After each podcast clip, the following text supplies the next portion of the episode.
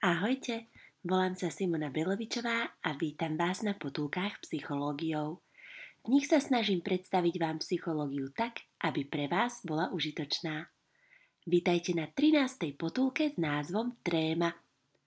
V mojich podcastoch sa pýtam a budem rada, ak skúsite odpovedať. Verím, že spolu dospejeme k poznaniu a vy aj ja strávime príjemné chvíle.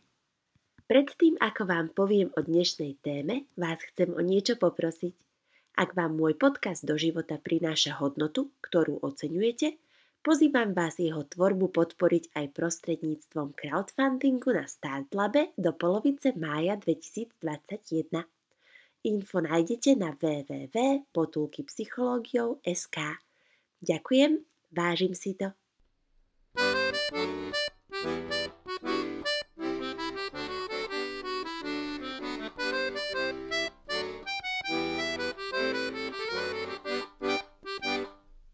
Máte vystúpiť na verejnosti a cítite trému.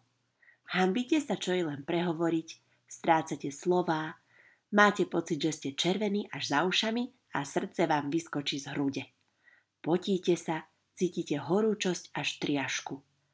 Je vám takýto psychický stav známy? Nazýva sa tréma a zažívajú ju ľudia, ktorí podávajú výkon, na ktorom im veľmi záleží. Tréma patrí medzi negatívne formy prežívania, ktoré sú základnou psychickou funkciou a typickým predmetom štúdia psychológie, ako som o tom rozprávala v prvej potulke. Rada vám predstavím tipy, ako s trémou zatočiť a ako zvíťaziť nad jej prejavmi. Symptómy trémy sa rozdeľujú na dve skupiny. Po prvé, fyziologické. Napätie, sucho v ústach, rýchle dýchanie, chvenie hlasu, pocit zovretia žalúdka, tras rúk, svalové napätie, búšenie srdca, zblednutie alebo naopak zčervenanie, strnulosť pohybov, nemohol som sa pohnúť, potkol som sa, pot, lialo sa zo mňa, obliala ma horúčosť. Po druhé, psychické. Úzkosť, neistota, zvýšené duševné napätie, obavy, strach, narušenie sledu myšlienok, chaos, zníženie schopnosti presne logicky myslieť a sústrediť sa. Skrátke sa dá povedať, že tréma je prežívané napätie na fyzickej aj psychickej úrovni. Človek ho pociťuje pred závažným vystúpením, skúškou či dôležitou udalosťou. Psychologicky sa tréma vysvetľuje ako strach pred neistou budúcnosťou. Pri tréme ide o to, že sa sami seba pýtate, či sa vám výkon podarí, či nezlyháte. Ak často trpíte trémou, máte zrejme sklon k pesimistickému vnímaniu svojich schopností a možností. Ľudia s trémou majú často nízku sebadôveru a pociťujú pocity menejcennosti. Okrem toho, obavy z neúspechu často pramenia z ich perfekcionizmu.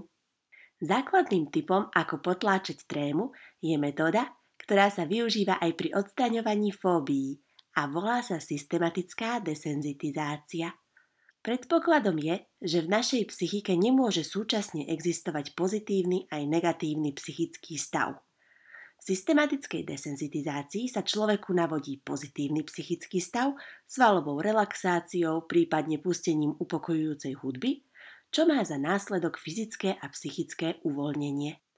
Až potom môžeme ísť v behaviorálnej terapii na odstránenie predmetu fóbie, ak sme uvoľnení. Tréma je tiež istým typom fóbie, konkrétne sociálnou fóbiou, ktorej často predchádzajú zážitky zahanbenia v detstve, najmä strach zo skúšania. Zo školopovinných detí trpí trémou približne dvadsať percent. Ak je tréma takto hlboko zakorenená, je dobré popracovať na svojej psychike so psychológom. Avšak rýchlym tipom, ktorý vám pomôže tréme predísť, hoci nerieši jej príčinu, je navodenie pozitívnej emócie.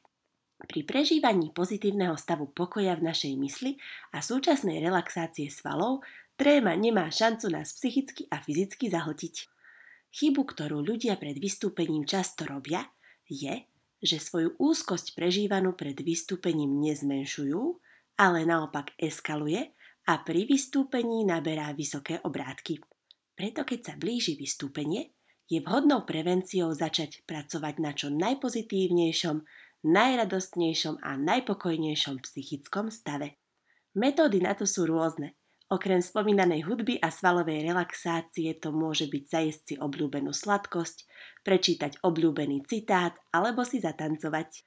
Takto pozitívne vyzbrojení sa potom môžete stretnúť s predmetom vašej fóbie z verejného vystúpenia, napríklad s prezentáciou v práci či skúškou na vysokej škole. Existuje viacero behaviorálnych techník, ako predísť tréme. Po prvé, metóda posilnenia seba dôvery. Spočíva v tom, že človek si nahlas povie svoje pozitíva. Zdôrazní sám pred sebou, že o prednáške toho dosť vie. Zároveň je dobré pripraviť si osnovu, ktorú použije, keby na niečo zabudol, čo mu tiež môže pomôcť v seba dôvere. Po druhé, metóda cvičenia. Ak si zacvičíme pred vystúpením, môžeme odbúrať stres a uvoľniť svalové napätie, čo má priaznivý vplyv aj na naše psychické uvoľnenie. Po tretie, metóda fyzickej záťaže. Táto metóda odbúra trému v jej vzniku, kedy sa do tela vyplavuje adrenalín a človek subjektívne prežíva trému. Hladinu adrenalínu možno znížiť fyzicky náročnou prácou. Napríklad veľa rečníkov sa pred vystúpením upokojuje upratovaním, prácou v záhradke alebo tesne pred vystúpením chodia po schodoch. Po štvrté, metóda rozdýchania. Cieľom je odstrániť búšenie srdca, rýchly tep a vysoký krvný tlak, ktoré sú spôsobené nedostatočným okysličovaním krvi. Treba dýchať pravidelne a sústrediť sa na pomalý, hlboký nádych nosom a dlhý výdych. Po piate, metóda hypoventilácie.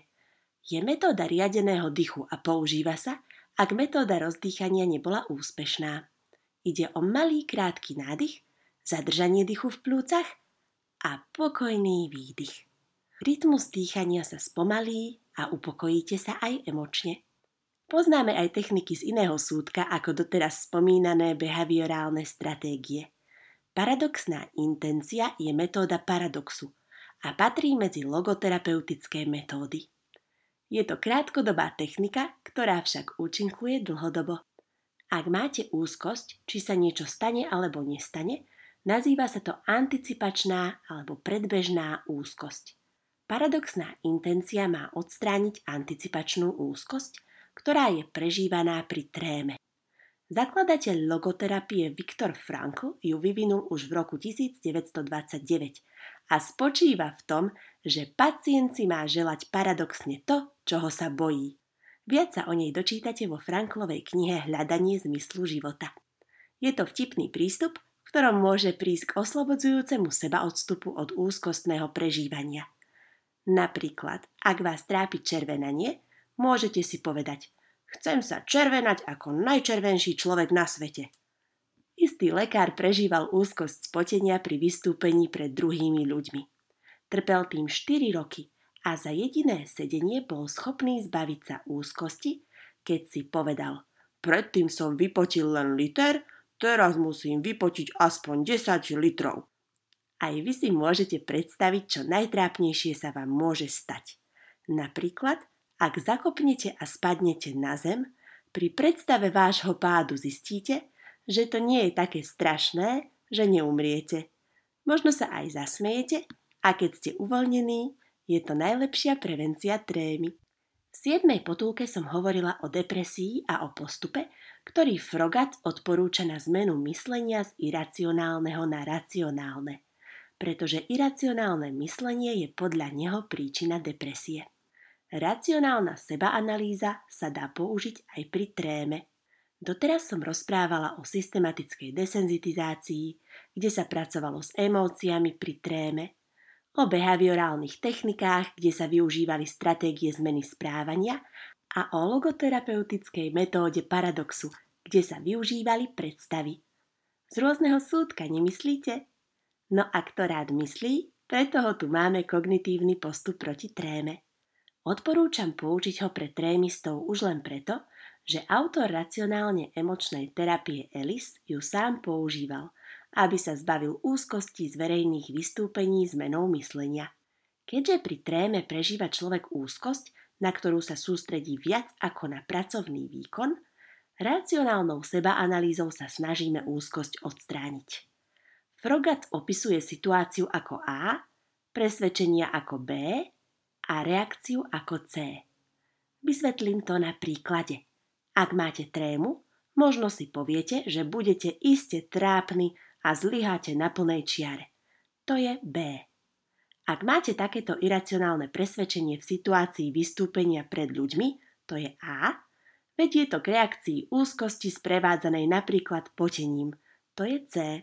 V racionálnej sebaanalýze sa máte zamyslieť nad zmenou B.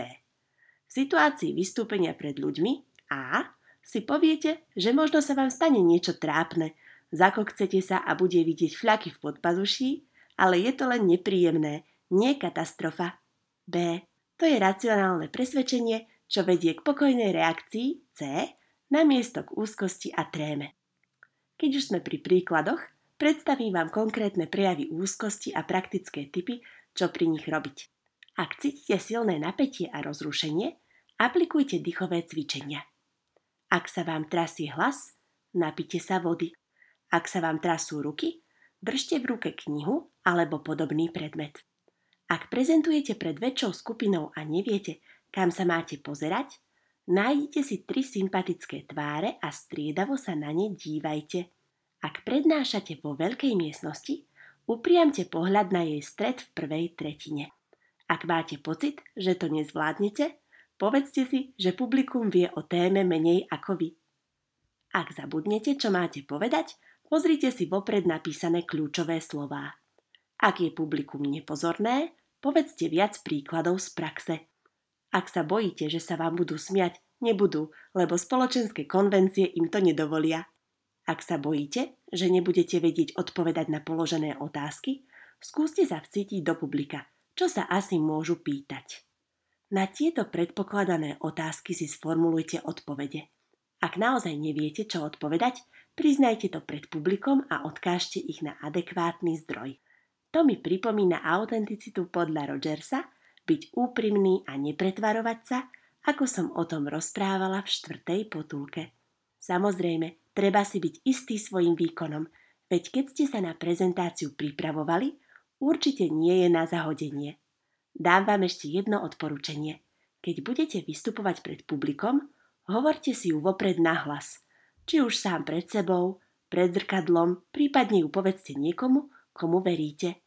Ak vám poskytne svoj čas a prípadné rady na zefektívnenie vystúpenia, aj to je naplnenie priateľstva, o ktorom som rozprávala v predchádzajúcej dvanástej potulke. Na budúce v štrnástej potulke sa môžete tešiť na väzenský experiment. Prajem vám, nech žiadne vaše vystúpenie neznepríjemní tréma. Info nájdete na w w w bodka potulkypsychológiou bodka es ká. Majte sa dobre a majte oduševnené chvíle. Thank you.